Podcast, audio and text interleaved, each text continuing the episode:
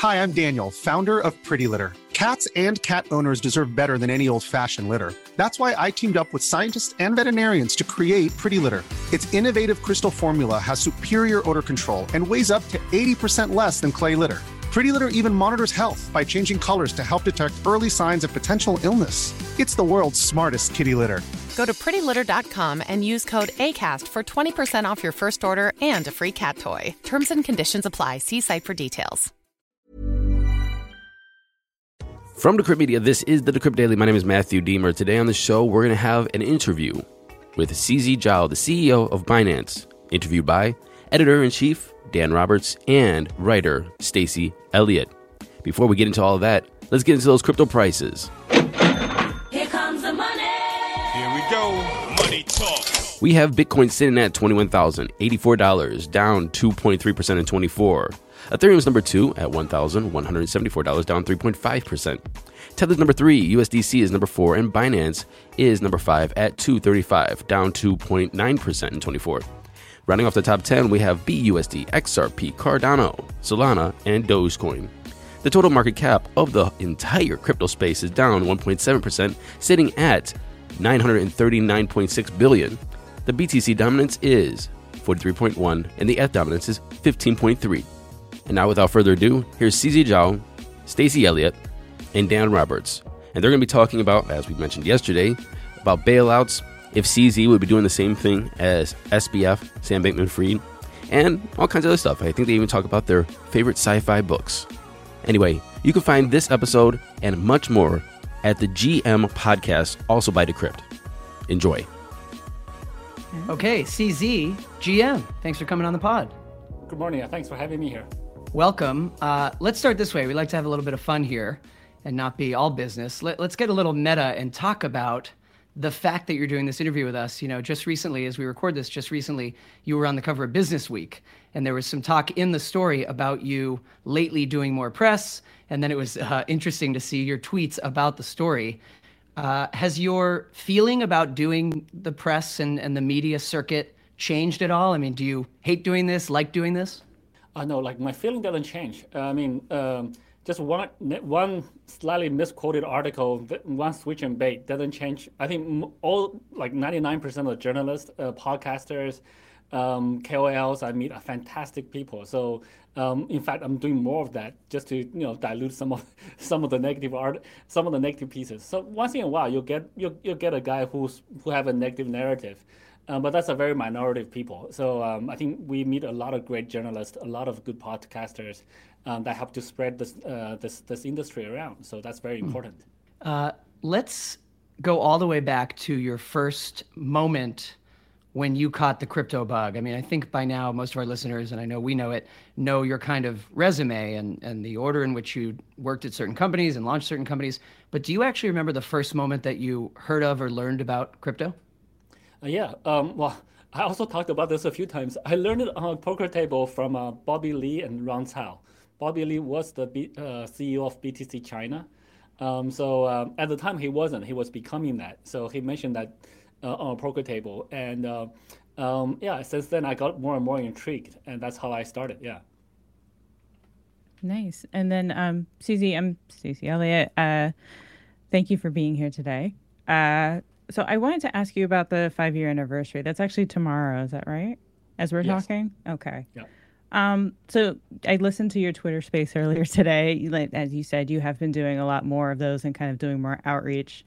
Um, I wanted to ask you because you said something on there that I thought was really interesting. That you know, there's a lot more opportunities for business during a bear market than a bull market.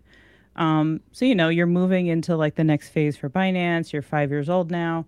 What do you want to see Binance build during this bear market? So um, I think um, Binance is no longer a top-down driven from me. So I don't really decide what products to build, um, what to do, what not to do, uh, especially products features. Um, so we uh, we I just set a general direction. We just want to provide build more tools uh, for people to access Web3, blockchain, cryptocurrencies. Um, so that's the general direction.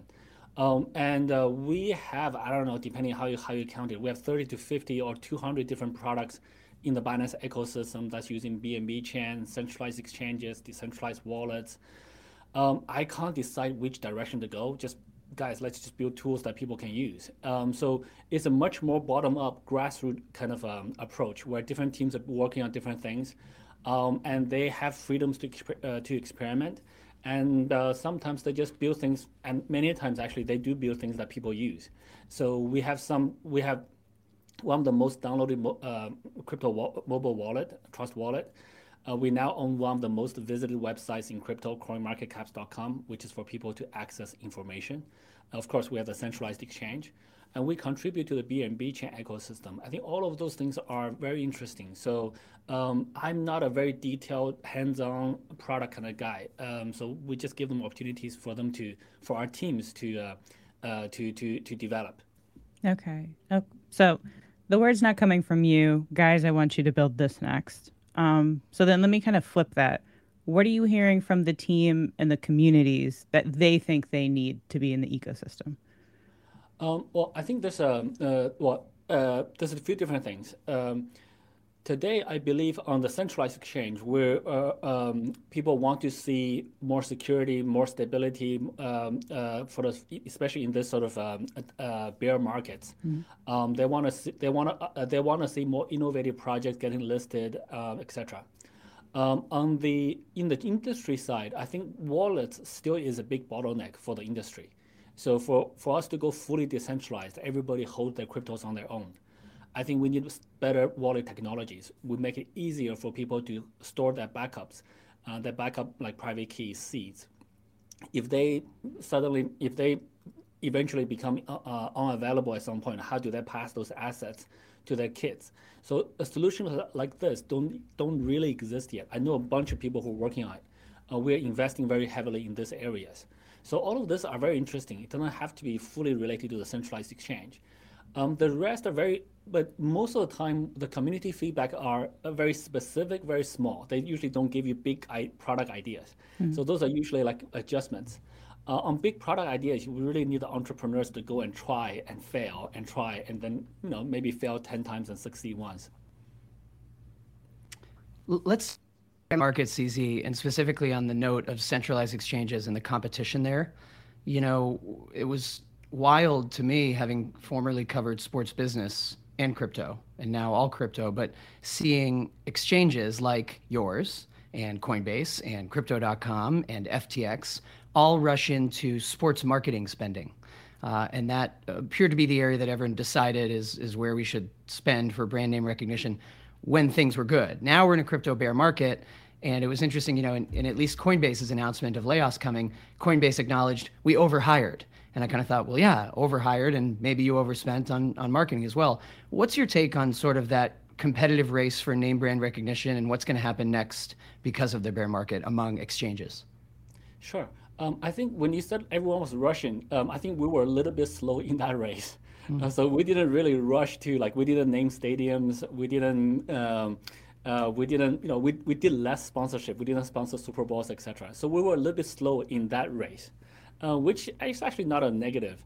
Um, it actually gave us more cash now. So we're recently just starting um, in the bear market. Now we signed a Cristiano Ronaldo, who has who is the most followed person on the planet. He has like 450 million followers on, uh, on Instagram alone. Um, and so now we're doing like you know uh, uh, we just signed Khaby uh, Lame uh, and you know another very famous uh, um, TikToker or YouTuber. Um, so we're just starting. So we were we were a little bit slow before, uh, and that may or may not be deliberate. so we in bull markets we are quite cautious about spending. in bear market now, we, in bear markets now we do have the reserves. So now we're using our our, our reserves um, to uh, uh, to sign partnerships, to do hiring, um, to do investments, acquisitions, um, sometimes even some bailouts. Not all not all companies are worth bailing out, but of the ones that's worth it, uh, we're doing that. We're also lowering our fees um, because we have the we, ha we have the stamina to last. Uh, so that this way we can ease the pain on uh, ease the friction on some of our uh, for our users. So we're doing a number of those things. we like to do things off cycle uh, we believe that in the bear markets is when you should invest, and in bull markets you should actually be more uh, more cautious. So we kind of took that approach a, a, little bit, not fully deliberately, but you know uh, we we but we always knew. Uh, for me, this is my if this is my third bear cycle. So uh, personally, so I've been through a couple of this. Once you've been through a couple of this and you run a business, you will be more conservative doing bear, doing bull markets when everyone's like really crazy and hot, and you know thinking that things will just go forever up. You're a little bit more cautious. So we always held more cash reserves than most other industry players. Um, so, but not, there's no right or wrong strategy. Um, so, but we'll just see how it goes. Yeah. Um, and then I want to touch on the the note or the fact that we mentioned just now bailouts um, in the market, and you know, as we're going into this bear market, we have seen a couple of bailouts, um, notably coming from FTX and going out to some of the firms that are struggling right now, like BlockFi and Voyager. Um, you did put up a blog post not too long ago, kind of describing the way you look at it, that there's three different kinds of companies, and some of them just are not worth saving. So but a lot has happened since then. I mean, just before we got on, I was trying to write a story about Celsius, you know, like so I want to ask, you know, has your thinking on that changed at all? And, you know, are we going to see any quote unquote bailouts from Binance during this bear market? Uh, we're looking, we're, we're looking, well, so first of all, the word bailout um, has a specific meaning, uh, but different people may attach different meanings to it. But it basically means helping companies um, that are short on cash, uh, uh most like, mostly. Um, but in the real world, there's a spectrum of, uh, uh, of, uh, of things. It's not black and white. Mm. many companies are short, short on money. Doesn't mean most of the bad companies, um, no, the companies that, don't, that does not have product market fit, uh, that's poorly managed, those things should not be propagated. Those things should not be bailed, bailed out. So um, that's one extreme. And the good companies, of course, they have no trouble raising money, and we would love to invest.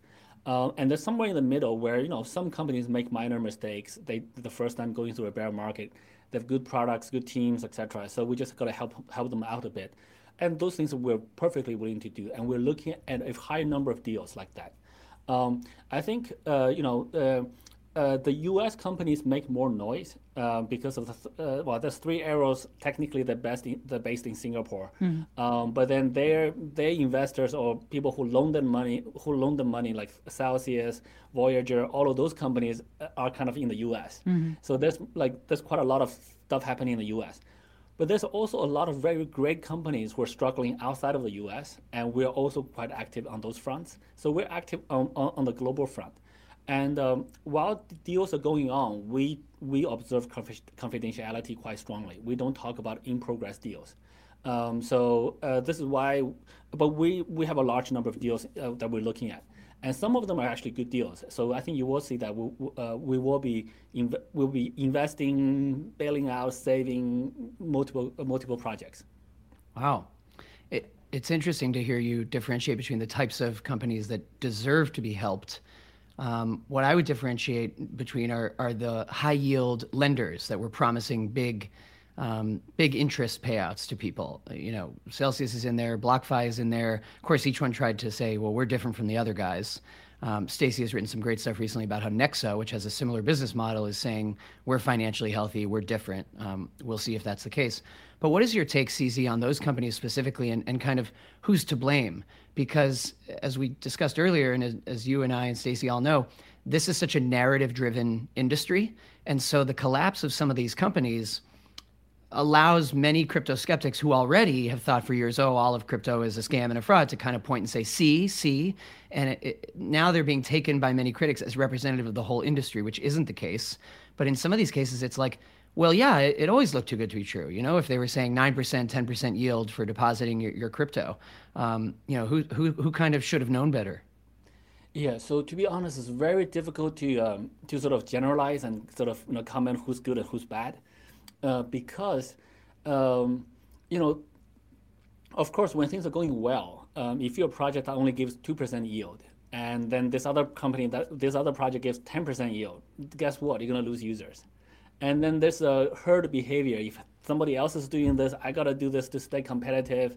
Um, and is that right or wrong? Um, and then some people are just unlucky that the timing just happened. You know, uh, they they don't have cash. Some people are lucky that they have cash reserve. Like you know, uh, um, so there's luck involved. There's bad decisions, good decisions involved. There's peer pressure. There's there's herd mentality.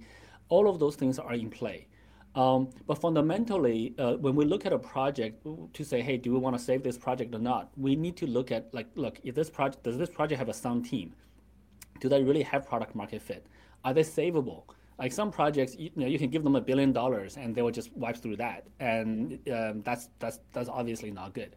So um, so this this it's not a black and white like you know science uh, mathematical formula that you can calculate in each case. Uh, quite a lot of that are based on subjective feelings on etc. So but to your second point, um, I, unfortunately, this does allow many of the skeptics about the industry to create this narrative, which is very unfortunate.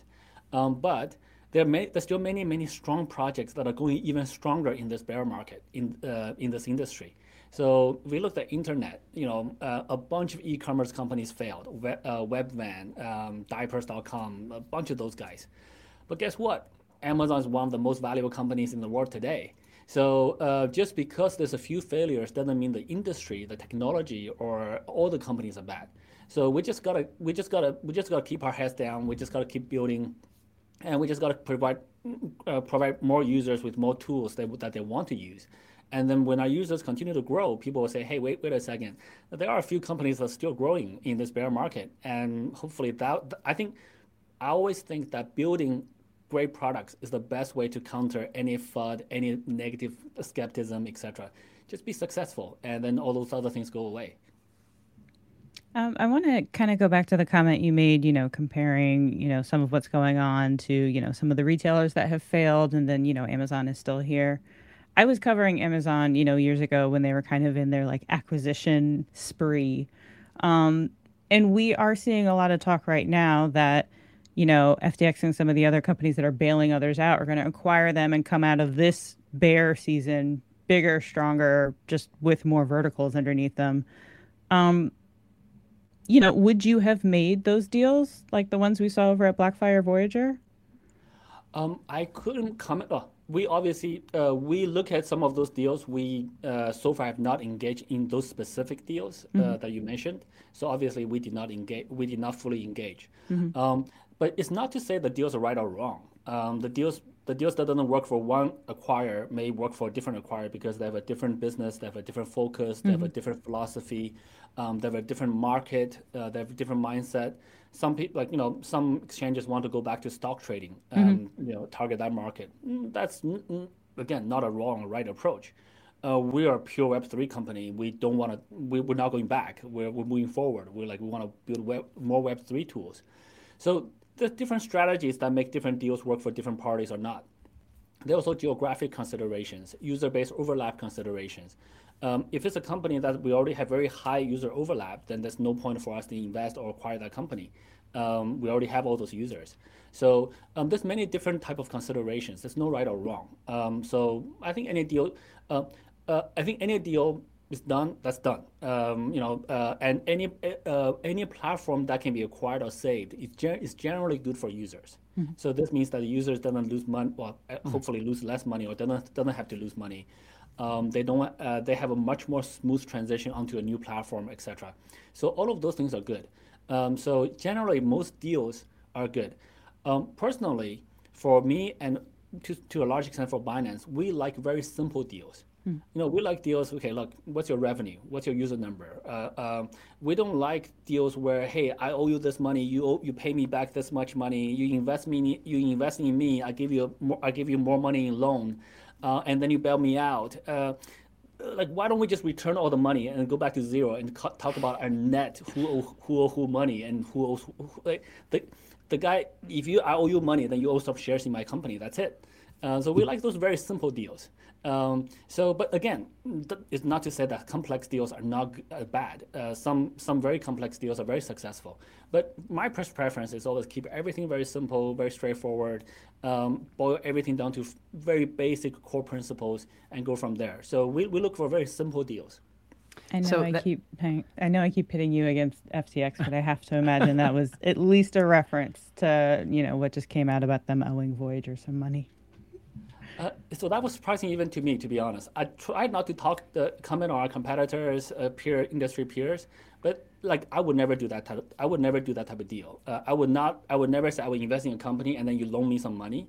I would just not invest in that company. I'll keep my money. Mm-hmm. But again, nothing to say. Uh, it's not. It's not. It's not for me to judge if it's right or wrong, if it's good or bad. Um, it might work for them, it might not. So, uh, but it's just that we don't do those type of deals. Well, and I was going to ask too another FTX comparison, which is it sounds like you're saying Binance no interest in adding stock trading anytime soon. Uh, no, uh, so that's correct. So um, we we don't have any plans on doing stock trading. Um, we just think that you know we're we're we're, we're not running a physical bookstore anytime soon. Nice. Um, and then you know you were talking about some of the companies that might come out of this even stronger. I thought it might be fun to ask you what are some of the other companies, maybe three other crypto companies or projects that you know, uh, uh, outside the Binance ecosystem that you think uh, are doing great or interesting or will survive and thrive this this period?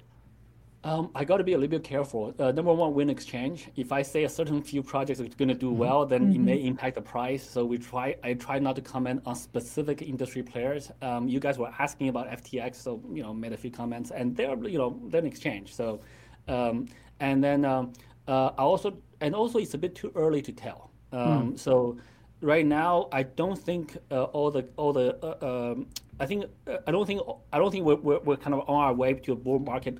It's not 100% clear to me that's the case or not. So I think we have to wait and see how the market reacts. Uh, many of the deal that's going on to now may or may not work out. Uh, so we still have to see. So it's and also it's very difficult to predict uh, which which company is going to do well or not well. Um, I actually don't follow the other projects that closely myself. I'm pretty busy running Binance. Um, um, and so uh, to know that, you really have to know the intricate details, and I don't I don't have those kind of um, detailed information. Okay. And then, um, so I want to take a step back. I know we've talked a lot about, you know, kind of these these really high interest lenders for a bit and the bailouts. Um, I want to switch gears and talk a bit about stable coins. Um, I did see you were on with the Bankless guys last week, and you mentioned during the conversation with them that Binance actually receives about 30% of its income in the form of stablecoins.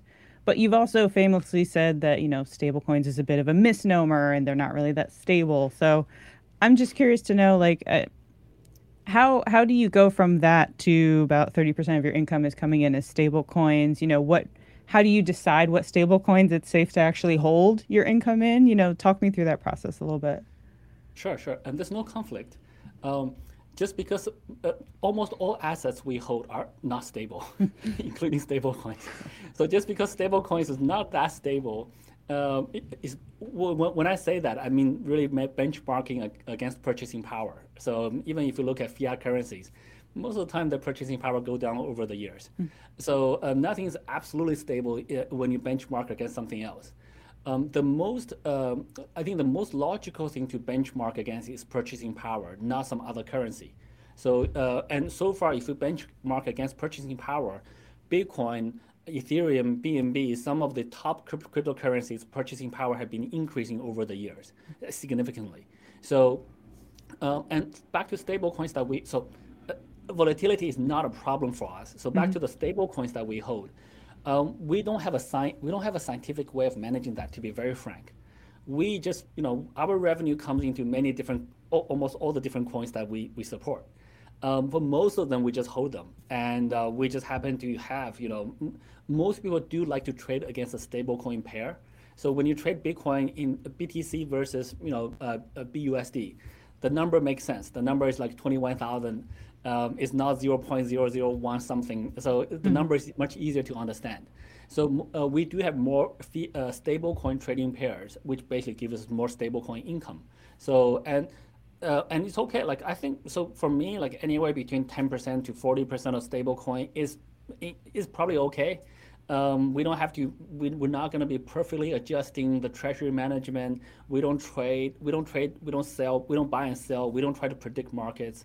So a very natural thing is let's just accept everything that people pay uh, pay for pay for fees with, and that actually usually works out quite fine. So we're actually very well hedged against volatilities in Bitcoin, and when Bitcoin's going up, we benefit. So it's actually a pretty interesting, like it's a very simple, uh, no work strategy. It works really well.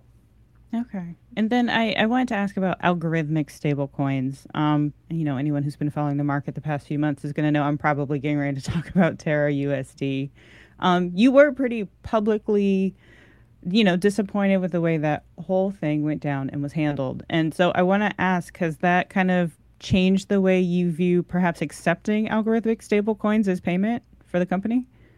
Uh, so um, a couple of things. I think um, yes, I, w- uh, I was disappointed with the way how it was handled, uh, and the I, I, the speed of response, the frequency of communication with the community, and the op- speed of operational response to handle the problems, I think was quite weak. So being pretty public about it. Mm-hmm. Um, it's one of our portfolio investee companies. So um, uh, and um, it's uh, so we're, so we're, we're kind of part of it in, in a way. Um, and uh, so that's that. But just because one project failed doesn't mean that's. I don't think it will mean algo algo stablecoins will never work. Mm-hmm. Um, but algo stablecoins do have, uh, I would say, in general, do have higher risk than a fiat backed back stablecoin. A different type of risk, but much clearer. When you benchmark one, when you use one asset for collateral to uh, to peg to peg a different asset, there's always going to be volatility. So, um, um, so that risk is much higher in algo, algo stablecoins. This is not to say that fiat-backed stablecoins have no risks. Um, there are many risks there too. Um, you know, uh, banks can freeze your money. Uh, this happened to USDT. They freeze like $600 million of USDT's money at, some point. Um, that caused a lot of issues, and they luckily they recover from that. So, uh, and then there are different levels of uh, uh, fiat-backed uh, for different fiat-backed stablecoins. Some use treasury bills, some use commercial paper, some use uh, uh, BUSD uses a very high percentage of um, actual cash in the bank. So different, different, different approaches. Not to and not to say that anyone is particularly. They just have different risk profiles. So I think as users uh, uh, or as industry players, as regulators, we need to educate the masses. So we need to increase education on the users. Uh, we should be teaching people about different risks, about stable coins, etc. in school. Uh, right now, I don't think any school have courses cover this. So. Um, um, so uh, and then as users, they need to they need to understand the different risks and decide what's good for them and what's the right portfolio for them. So um, I think that that education part is really important. So long story, but I think just because one failed project doesn't mean the whole thing is bad. But that one project did shine a pretty big light on some of the deficiencies or some of the higher risks in this area, mm-hmm. which is very important for us to learn. Yeah, we believe in education too at Decrypt, uh, big time. Uh, CZ, let's talk about regulation, your favorite topic. Um, you know, you and I did one of these interviews a little over a year ago, and we talked about the pressure that's always on you and on Binance to say, you know, where's the headquarters? Don't you have a headquarters? Um, and this was kind of my favorite line in, in the Business Week uh, story. You, a quote from you. You said, office, headquarters, parent company. At the beginning, we told them we don't have that. And of course, they all got pissed off. So over the last year, we set all that up. So did you capitulate basically? I mean, do you still believe, as you told me, that there's no need to have a headquarters? We're a decentralized business. Yeah, so um, yes, we did capitulate. and uh, so um, uh, again, so this in this world, uh, so for example, when you talk about, there's so many words that have somewhat ambiguous meanings, meanings, but people get used to them and they, they will think a certain way. Uh, for example, a company. A company is just a group of guys who work together with a you know a certain agreed structure, different uh, agreements on compensation, etc. Headquarter, what does that mean? Does that mean the office uh, where the senior management are? Does it mean the company registration, uh, where you pay taxes? All of this other, uh, all of these things. Um, so, um, and when we started, you know, five years ago, there was very little uh, uh, regulatory frameworks, and in fact, most of the regulators we spoke to, they clearly just said, like three, four years ago, when when we spoke to Singapore AMS, they clearly told us we don't regulate this industry. Um, mm-hmm. You know, you're off. Um, we're, we're, not involved. So back in those days, you know, we were embracing the decentralized philosophy, and it worked really well for us. We can hire talent globally, and people can people don't have don't have to waste time traveling, stuck in commuting um, they can work, and we run a 24 by 7 exchange, and having people globally in different time zones covers that. We always have somebody uh, uh, uh, uh um, who's awake and who's looking at um, uh, who's looking at the community, who's looking at systems. That worked beautifully. But then, as you, as, as you know, when you talk with regulators, the regulators' first question is, "Where's your headquarters? Where's your office? Where's your local staff?" And that makes sense look they they they come from this background that you know over the last 70 90 100 years they formed this this uh, this this, this um, customs or this the, the, uh, uh, this rules So they expect you have a local MLRO, your local compliance, your, uh, you have a local building that people can go and complain. Um, you have to have local people who are legal representatives. And we said, look, if we want, if we want this, what's the best way forward for this industry, for us to help this industry grow as a centralized uh, business, as a centralized exchange? The best way is to give them, give them that structure. So we set up local offices, local entities, hire local compliance, legal, this whole this, this whole structure. Um, but today we still have a large number of people, you know, engineers, customer support that works remotely in a distributed fashion, and so we have a hybrid of those two. And when people ask about our headquarters, offices, etc., we have now we now have offices in Dubai, Bahrain, Abu Dhabi, uh, France, Paris, Italy.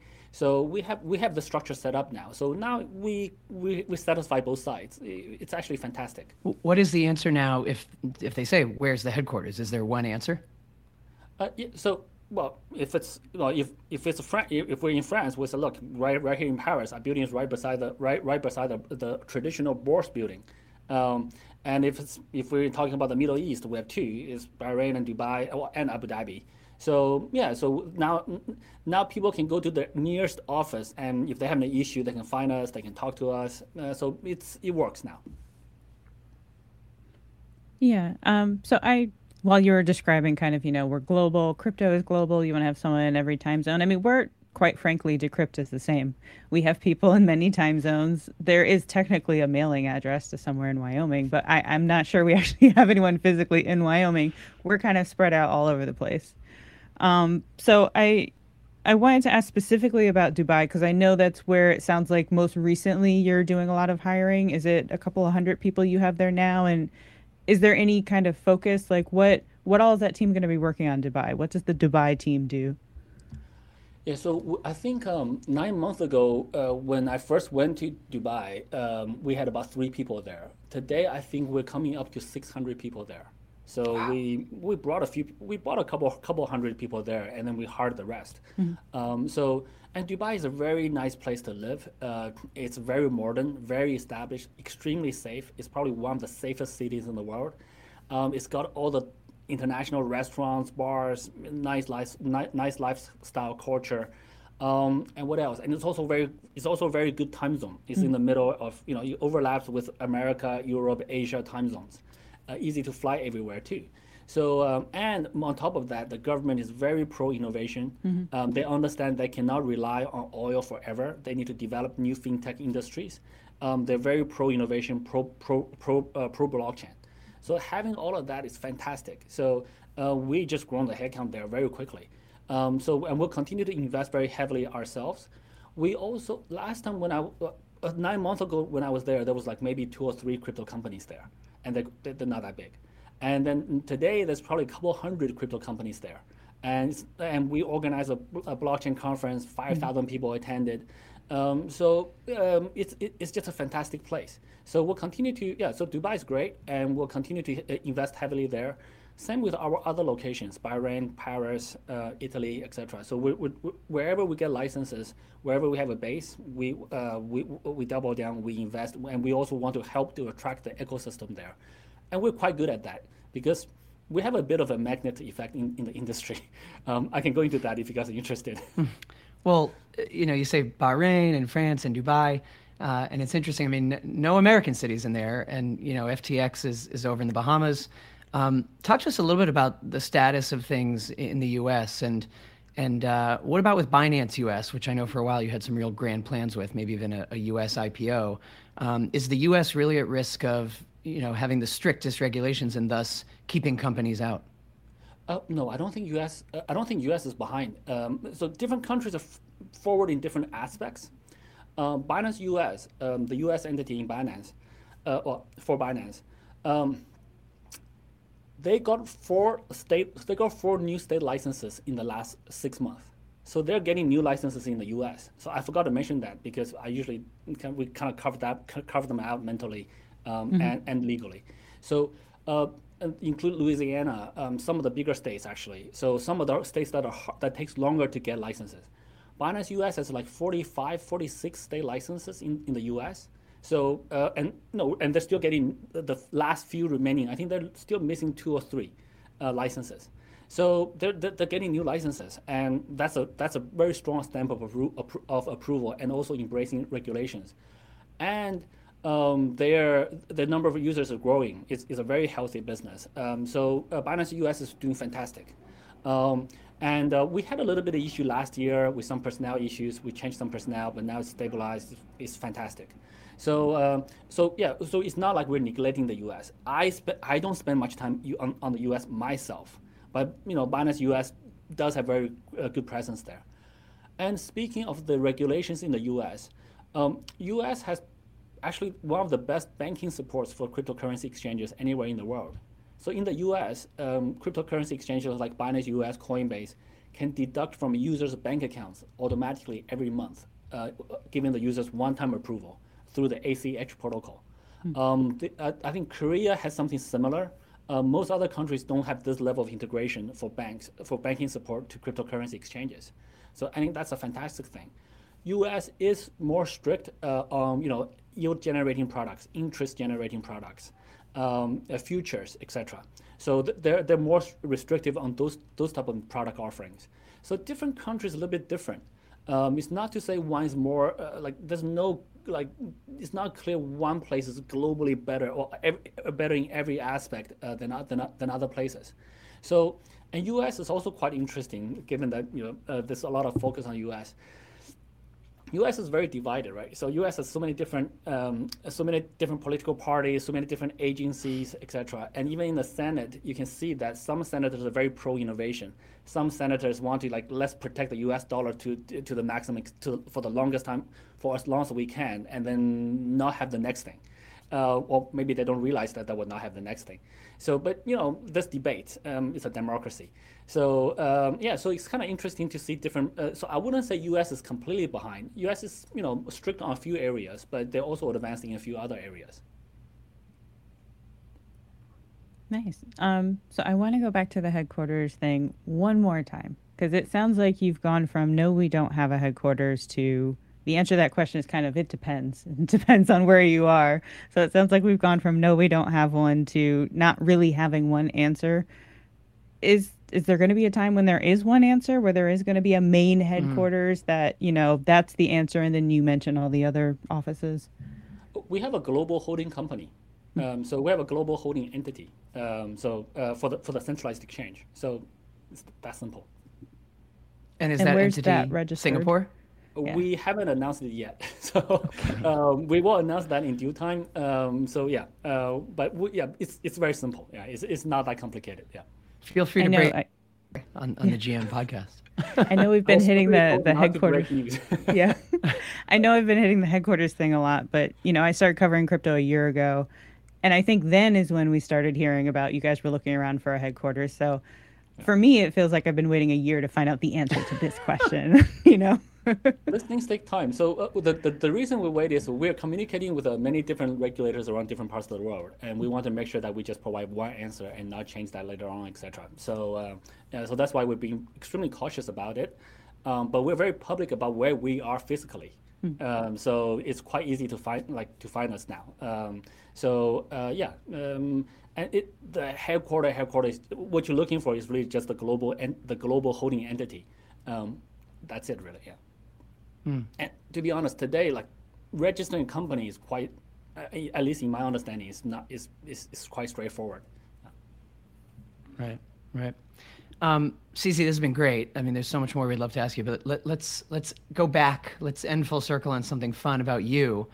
Um, you know, Stacy actually discovered this this recent post from you about simulation theory. You believe in simulation theory, and it's interesting. Uh, you know, recently that seems to be a hot topic in fiction. I've read two novels in a row this summer that are both about the idea that we are living in a simulation. Talk to us about that. Uh, uh, which books did you read? I, I might want to read them. Yeah, it was The Anomaly, which is this French novel that I guess a year ago was like the talk of the French literary scene. I didn't love it. Um, and then there was the new Emily St. John Mandel novel. She wrote Station 11, which is a, a show right now. Her newest novel is called Sea of Tranquility and is also about simulation theory. Okay, all right. I haven't read those. I'll, I'll, I'll, give them a read. Yeah, I mean, um, I do. Yeah, I, so as I explained in that blog post, uh, I do believe we live in a simulation. But uh, just because of that, it doesn't mean that we should not take things seriously. Uh, life is still very meaningful. Work is still very meaningful. We still got to take all of these things very seriously. Um, but it does take a little bit of edge off uh, when you're dealing with, with higher pressure situations. Um, part of the simulation, some things are programmed, you can't change them. Some things, are, uh, some things have some randomness to it, and there's an element of luck. I've been super lucky already. I mean, if you're not in a simulation, like no one gets this lucky. So uh, um, yeah, so I'm very grateful for that, and we just got to make the best out of this simulation. Um, I do. I do have one, actually, two follow-up questions because you said uh, you hadn't read those books that Dan mentioned. What have you read recently? I'm curious to know. Um, I've been reading. Let me see. Uh, I've been reading a bunch of random uh, uh, things. Um, uh, I've been reading the Amazon book, uh, Working Backwards, uh, mm. the Amazon story, which is a fanta- fantastic read for any entrepreneur out there. I would highly recommend that book. Um, I'm, I'm reading the second reading it the second time. Also reading the book called Molecule of More, talking about dopamine. Um, not a, I just started, so I'm not sure how good it is. Mm-hmm. Um, uh, A Crack in Creation talking about biotech um, uh, uh, CRISPR CRISPR uh, CRISPR 9 mm-hmm. um, it's about ge- genetic editing uh, some stuff um, um let me see uh, cloud money is pretty good um, reading public the culture map is great we're now working globally different co- how different cultures can work together um, etc. No filter, the, the, the Instagram story, which is also quite interesting. Mm-hmm. Um, the ugly truth uh, about it's kind of a nasty book about Facebook. I'm not sure how much of it is real. It talks about, you know, gives you ideas on what to avoid, um, some of the pitfalls. So yeah, all kind of random books. I have a I have a 50 recommend 50 book recommendation list internally for Binance and publish about uh, a public list about 10, 10 20 of them. Mm-hmm. Very cool. Who created the simulation, CZ? that's that's the well that's the thing. We don't know what kind of simulation we're in. So it could be us simulating ourselves which means that if we die we just wake up and that's perfect that's fantastic. But it could be we could be simulated by a higher dimension being like how we simulate super mario. When he dies he doesn't get to talk to us. Uh, he just he just he just vanishes um, and uh, um, so we don't know. Uh, that's the beauty. Once once we know, if we know what kind of simulation it is, it kind of loses purpose. Um, mm-hmm. Then if I know that if I die, I'll wake up, then I will not take. Then there's a lot of things I will not take too seriously again, uh, uh or uh, seriously at all. Um, but because we don't know, uh, it makes all the simulation more, much more meaningful. Um, so we can't. It, just because we're in simulation doesn't mean that we don't take things seriously. We still got. So I still work. I still take work very seriously. Um, but I don't take myself too seriously. I don't. You know. I don't. I don't think of myself as a really important person. All this other stuff. Nice. Yeah, I mean, it's it's making me think of it's not simulation theory, but another great one is the three body problem. If you mm-hmm. want something to read. Yeah, that's a long read. Yeah, um, yeah, yeah. Totally. Uh, boy, this is so much fun talking about this stuff. But this has been great. Um, we will hope to have you back on at some point, and, and thanks for coming on the podcast, CZ. Appreciate it. Sure. Thank you so much, Dan, and thank you so much, Stacy, for having me. Yeah. Thank you for listening to this episode of the Decrypt Daily. I'll be back tomorrow with our daily news. And until then, happy hodling everyone.